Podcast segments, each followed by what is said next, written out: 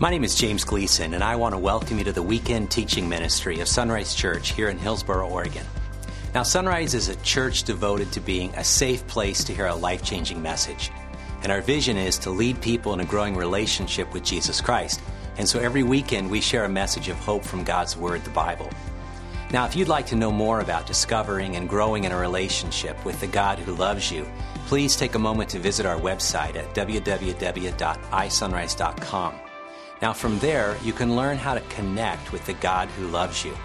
Then you can learn how to grow with others along the journey of life. You can learn to develop a heart to serve the least, the last, and the lost.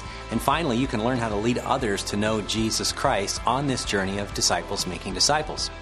And so now I invite you to follow along with our weekend message as you discover the heartbeat of God.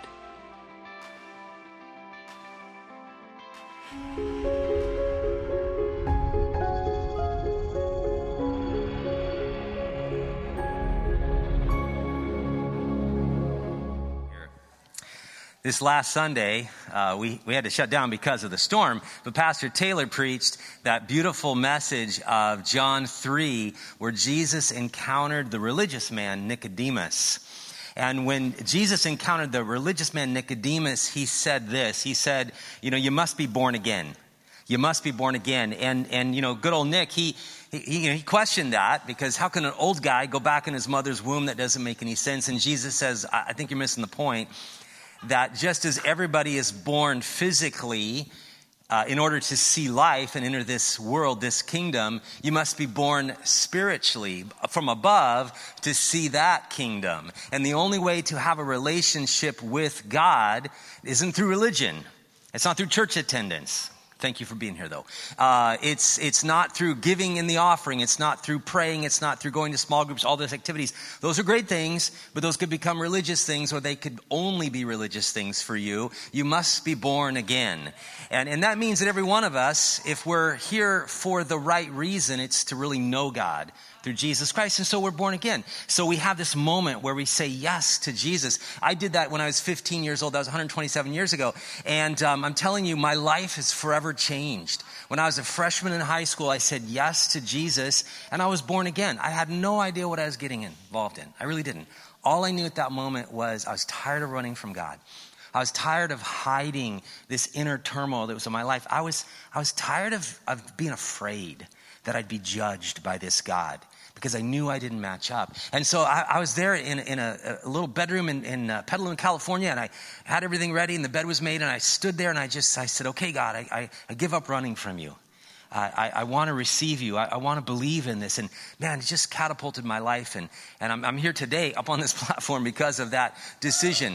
That's not a promise for every person. Please, not everybody should be a pastor. God forbid. Okay, but you should be a minister. You should be a disciple maker, and everybody who comes to Christ should be inviting other people to come to Christ. That's what it means to be born again. And I believe that still today, people are born again. I believe that. Obviously, if you're watching online, you're like, well, of course, you're a pastor. This is your job. But I mean that. I have seen over the years people receive Christ. Now, I not only think that a person has to be born again, but in a broader sense, I think a church has to be born again. And if you've been with Sunrise for any number of years, you know that we had that experience. About 20 years ago, we kind of looked at ourselves and said, we're kind of a church for church people. And there's a whole lot of those. And so let's become a church for lost people. Let's figure out a way to reach the least and the last and the lost for Jesus. Let's not just think about our own comfort. Because I'm just going to say this, and I get to pastor a lot of churches in the Northwest as far as pastoring pastors. We were like a typical church that had the calendar and the budget and all the facility exclusively used for those who were already inside. The insiders were the ones creating the gravitational pull. Remember that? Taylor and I talked about that at the beginning of January. The natural gravitational pull of a church is inward, and it's so easy for us to want what we want, you know? I got my likes. I want it my way, right? And yet, that's not how Jesus did it. That's not how the church should be. We should have a gravitational pull that's outward, that we go out after the least, the last, and the lost, the hurting, and the broken. And then when people come in, it is a safe place to hear a life-changing message. So we had that as a church, a born-again kind of experience where we started that journey of becoming a new church. And man, I've seen hundreds, if not more, people come to faith. I've been able to see that personally, lead people who are far from God into a growing relationship with Jesus Christ. I also know this, is that not everybody liked that. And that is one of the challenges and the tensions is that some of the church people, the Christians, left because we were reaching hurting and broken, lost people and people that were far from God. And you could see that and you could smell that and all that. And that was okay because they went to good churches and that was a different kind of church growth. We helped other churches grow. That was awesome. By the way, did you see two of our ladies up here? They're pregnant. They're like 20 weeks along. That's church growth right there, my friends.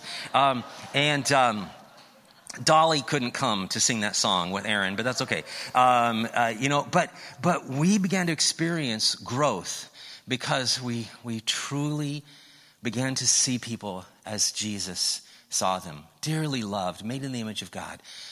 No matter how broken or how damaged, how blown up their life was, that they still were loved by this amazing God. And Jesus had still come to bring brand new life into them. And then if we just offered that cup of cold water in Jesus' name, that some would say yes. And we've just been living off that, and it's been such an amazing thing. Now, today we're going to see a story that it resonates with that same heart. It's a story from the life of Jesus. We're in the Gospel of John, and we're walking through these stories. So we're in John 4, and we're going to see Jesus breaking all of the taboo, social barriers and the taboos and the restrictions to reach a person and then a whole town with this gospel message of Jesus. And Jesus took incredible risks and risked rejection from his own people and the people he was trying to reach, but his love for them was far greater than that. Now, I'm going to do something that I never do before. I'm going to read 1 billion verses up front. It's actually about 42 verses, and so I need to just kind of dump the whole story down, and so if you could put your tray table up, if we go too fast, the oxygen mask will fall down from the ceiling. You'll be fine. But I don't normally do this, but I need to read the entirety of the story, and then we'll take a look at it. So brace yourselves. Josh is going to try to keep up with me, or I'm going to try to keep up with Josh. Who knows what'll happen. So I want to go into John chapter 4, and we're going to start there in verse 3 all the way down to 42, so we can get the entirety of the story in one moment. So he, being Jesus, left Judea and returned to Galilee. He had to go through Samaria on the way. Eventually, he came to the Samaritan village of Sychar, near the field that Jacob gave to his son Joseph. Jacob's well was there, and Jesus, tired from the long walk, sat wearily beside the well about noontime. Soon a Samaritan woman came to draw water, and Jesus said to her, "Please give me a drink." He was alone at the time because his disciples had gone into the village to buy some food. The woman was surprised, for Jews refused to have anything to do with Samaritans. She said to Jesus, "You're a Jew and I'm a Samaritan woman. Why are you asking me for a drink?"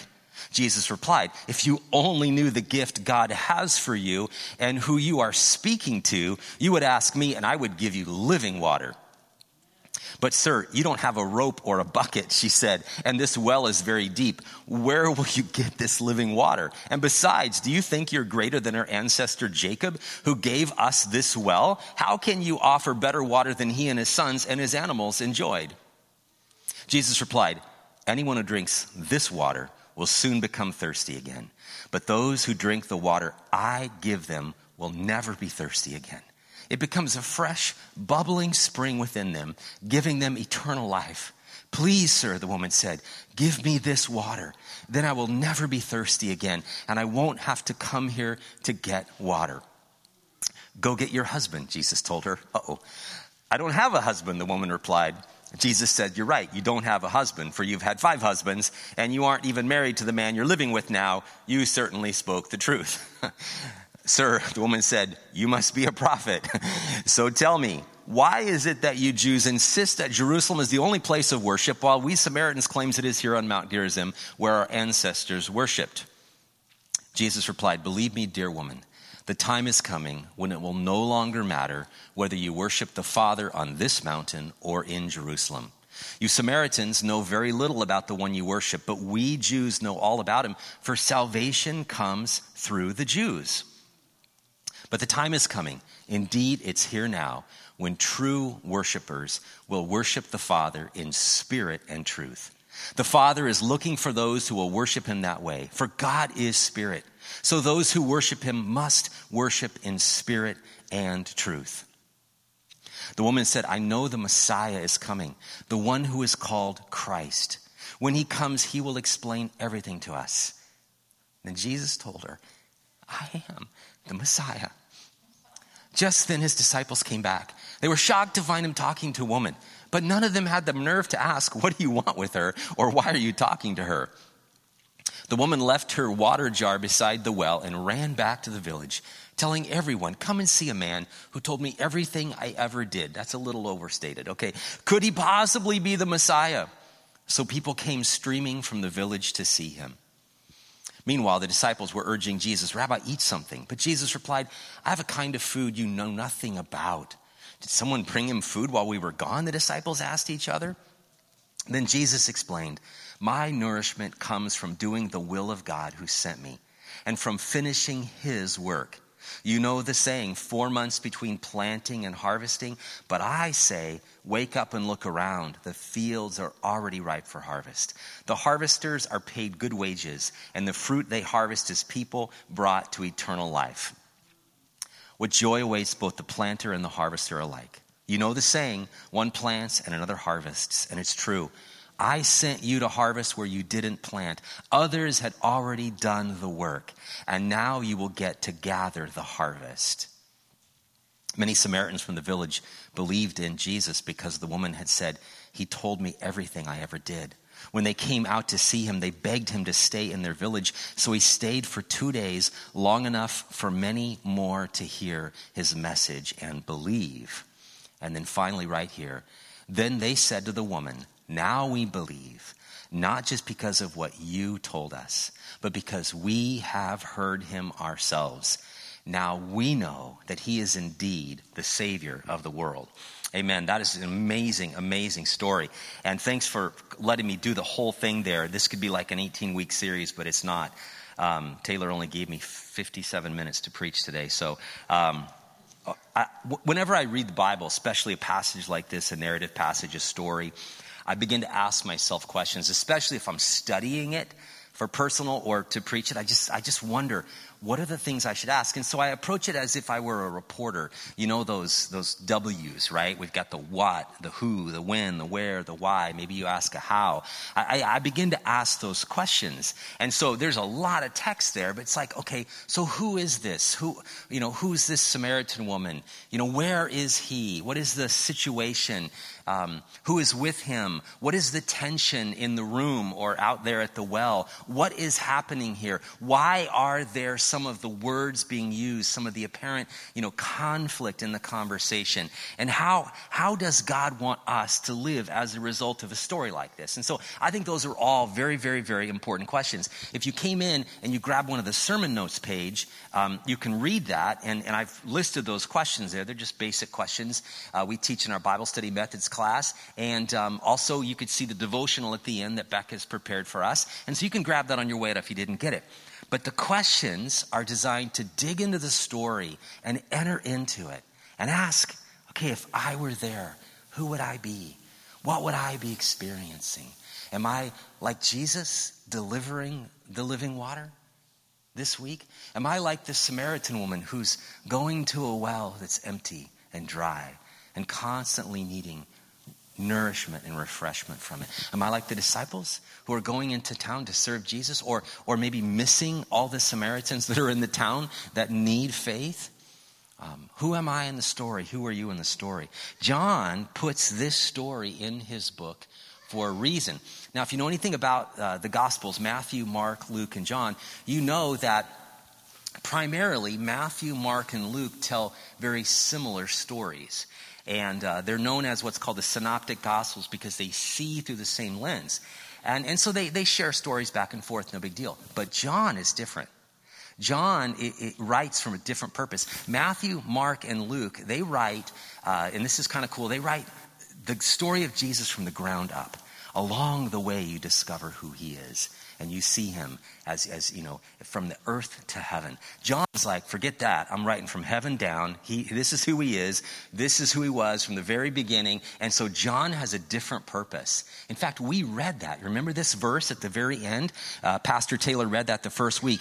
The disciples saw Jesus do many other miraculous signs in addition to the ones recorded in this book. But these are written so that you may continue to believe that Jesus is the Messiah, the Son of God, and that by believing in him, you will have life in the power of his name. And so John has a purpose, and John alone includes the story. Matthew, Mark, and Luke, they don't tell of the story. They were there, but they don't tell of the story. John says, that story has to go in my book because I want to explain to people that there's something in this story that will help you believe and continue to believe and motivate you. I read this recently, and then I just thought it was really good, and I want to quote it to you. It's on the screen here. It says, "No one can ever be so good that they do not require Jesus as their Savior, nor can anyone ever be so bad that they are beyond being saved by Jesus." And so, for you religious people, you can never be good enough, okay? For you sinners, the rest of us Sunrise people, you can never be bad enough, okay? So no matter who you are, if you think you're good enough, you can never be good enough. If you think you're too bad, you can never be too bad. Because there is a God who loves you, but you are required to come to Jesus on his term, at his level. What I find interesting in the story is that there are no crowds. Jesus is teaching. There are no miracles that are being performed. Nobody of any great importance is written in the story. It's almost like a throwaway story. Why would John include this story in his gospel so that you would continue to believe in Jesus? Well, what I'd like to do is I'd like to just walk through a couple observations. And again, it's not normally the way I do it, but I want you to see this. And I'm going to put them on the screen. They're in those sermon notes. And if you're watching online, you can download those on our podcast page. But I want to just make a couple comments. We've preached this a lot. And then I want to draw a conclusion and share a story, a sunrise story, and then give you an opportunity. A couple thoughts. One, it says Jesus had to go through Samaria. That's not actually technically correct, okay? I'm not saying the Bible's lying. I'm just saying that no good Jew would go through Samaria. See, Now, we'll get to this. There were two groups. There were Jews and Samaritans. But the Jews and Samaritans hated one another so much that they wouldn't go into their territory. And Israel was this long, tall land, and at the top, Galilee, and at the bottom, Judea. And Galilee is where the Sea of Galilee was, and Jesus did his ministry in Capernaum. Down here in Judea was Jerusalem, and that most important part where the temple was. But in the middle was this area called Samaria. And if you were a faithful Jew, if you were any Jew, you would not travel through there because you could be attacked. You know, you would get dirty spiritual cooties from these Samaritans because they were half-breeds and they worshipped false things or whatever. And they just weren't the good people, right? They were on the other side of the tracks. And so you would go around them to get to the north and then go around to get to the south. But it says Jesus had to go through Samaria. And if you were a Jew and because of the expediency of the time and the necessity of getting there, you made a beeline and you never stopped. In fact, you made sure that you started early morning so you could get out by evening because you couldn't dare trust on the hospitality of a Samaritan. And you didn't dare enter a village as a lone Jewish person. You would be in trouble. And it says that Jesus had to go through Samaria. Jesus was on a mission. Jesus had to go to this place to meet this woman and then to interact with her whole town. And so I just want to ask questions. Where do you have to go? Or do you even see that as part of your calling as a follower of Christ? Do you look around this world and you say, there are groups of people I wouldn't hang out with? Then I think you have to go there. Are there areas where you go, I don't want to go there? Then you have to go there. Are there maybe issues of racism or issues of economic, social disruption or struggles? Is there something that's broken in our system? And you look at a group of people and you go, well, some people can reach those. Maybe those people are beyond reach. but I'd rather reach these comfortable people I'm reaching. Well, then I think you have to go there, because Jesus had to go there. And this woman believed, and her town, her village believed, because Jesus was on a mission to reach hurting and broken, the least, the last, and the lost. And if we're ever going to be like Jesus, we have to go there. We have to go there. He crossed racial lines.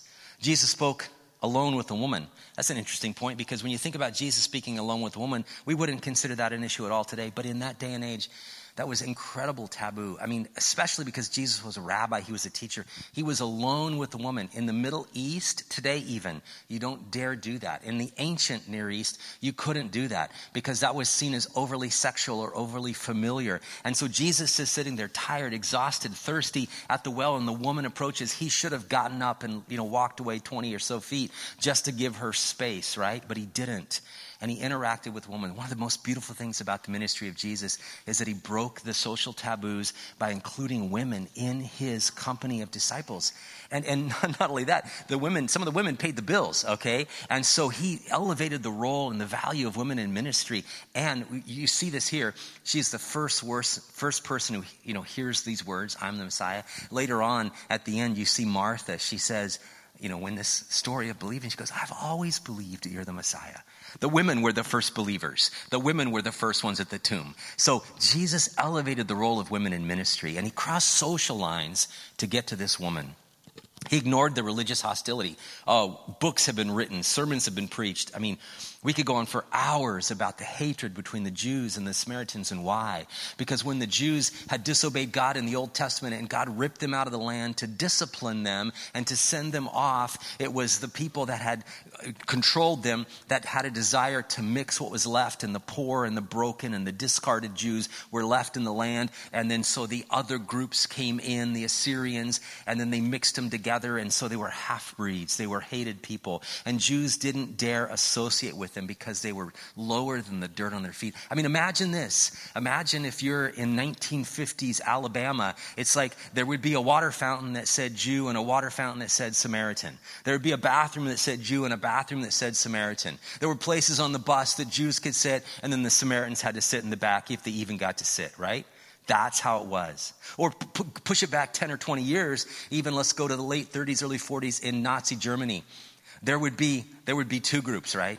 There would be those that had lined themselves up with the Nazi party, the Socialist Party, and then there were the Jews or the outcasts or those that didn't meet up to this Aryan nation. And you just didn't have anything to do with them, right? That's the tension that's going on. Jesus broke those religious and social lines. Jesus humbled himself before her. I love this. He came in and he had a need. Does Jesus have power? Absolute power. But he's weak in that moment. He's tired. He's thirsty. And he invites her. He asks her, "Could you give me a drink?" Jesus exposes his vulnerability to her. One of the best things we can do as followers of Jesus. Yeah, I get it. We have the right answers. Okay, fine. I get it. We have the right motive. That's fine. I get that, But sometimes we don't have the right approach. Sometimes we come in and try to just yell at everybody, right? We just try to tell them what everybody needs to know and everybody needs to do. When's the last time you just come in weak and vulnerable and said, "Can you serve me?" A world opens up in a relationship when you come in with a need. Jesus revealed his weakness to her. Jesus treated her as an equal. Again, between men and women, women were not considered equals in that culture. And he loved her and showed her. Now there's this little thing in the text, and you'd have to go back, but there's this statement that says, "For Jews do not even associate with Samaritans." Literally, it meant, and it was, the words were, that Jews do not put their lips to the same cups as Samaritans. The dirty, filthy Samaritans have these cultural, religious, racial, social cooties and germs, and we can't dare drink from the same cup. That's how bad the hatred was. That's how intense the animosity was between the groups. That the Jewish people had cups, and they believed that the cup had to be ritually pure, and if a Samaritan drank from it, just throw it out. Because it's that bad, right? It's like, what is it, like 5th and 6th grade elementary school between boys and girls, right? I mean, this is crazy. But that's what they had. Jesus broke that taboo. He ignored the hatred. This woman, for some reason, is at a well at noontime. Culture indicates. that she would have come early morning and late at night with a group of other women, but she comes alone at noontime, which many commentators believe reveals how much of an outcast she is, that she's too bad even for the Samaritans, and she's living with the guy, and she had given up on 5 husbands already, right? And so Jesus loved her. Jesus asked her questions. Jesus engaged with her on a level of engaging a conversation. I think, and I've fallen victim to this, we try to answer everybody's questions, and we just spout a bunch of knowledge. But Jesus didn't do that. He interacted with her as an equal, and he invited her into the conversation. One of the best things you could do if you're witnessing or sharing the gospel, the story of Jesus with a friend, is don't have all the answers. I know you got them, but hold them close, okay? And ask questions. Let people engage at their level. Let God's Holy Spirit allow them to process through the journey instead of just throwing the answers their way. That doesn't help people. Number 7, Jesus gave hope to the hopeless. This is beautiful because throughout the story, she was rejected. He accepted her. She was filled with shame. He showed her respect. She relied on her religious heritage and religion, and Jesus gave her a relationship. He welcomed her into his midst. Again, who is far from God in your life? Who is the person that's least likely to make it to heaven in the yearbook, right? Okay. Who is the person that you would say, I think even that person is far from God. I don't even think Jesus can reach that person. Or out of all the group at Intel, or out of all the people, or all the students, or all the people in my neighborhood, don't point if they're here, please. But who is the person least likely to succeed spiritually? Go after that person. Because when Jesus shows up, all things are possible, my friends. He gave hope to the hopeless. And finally, he revealed himself as Messiah. I got choked up when I read that because John writes these 7 I am statements. He says 7 signs. He shows them. But this is the first one that actually isn't included in the list. The first time Jesus revealed himself as Messiah. The first time he pulled back the cloak. He pulled back the curtain to show who he was to a Samaritan woman that was incredibly immoral, right? He revealed himself to this gal. And he spoke clearly to her and plainly to her. And she believed.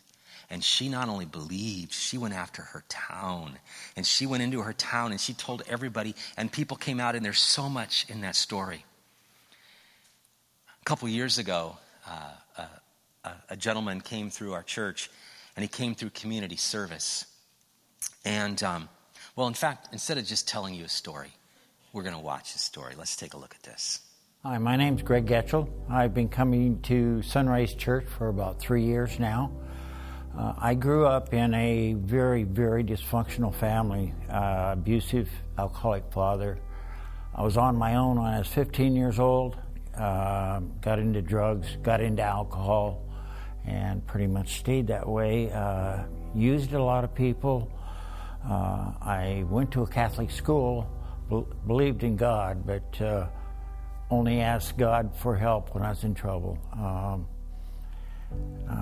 But my life was just a mess, a total wreck. I was a lost soul. I lived that way for about 40 years and got in a little trouble and wound up here at Sunrise doing community service. I talked to some people here, and Jesus died on the cross for my sins. And one day I was walking down the hall, the Holy Spirit came into me. The next day I threw away my alcohol, threw away all my dope, pot, everything. I have no craving for it. I love the Lord Jesus. I went through a Bible study with Pastor James. It was quite a long course. And then I started teaching this to the homeless and helped to turn their lives around. Lord Jesus can do this to you also. I know this God is real. He's changed my life, and I was bad. He can change your life too. Let him in. Open your heart. Jesus loves you.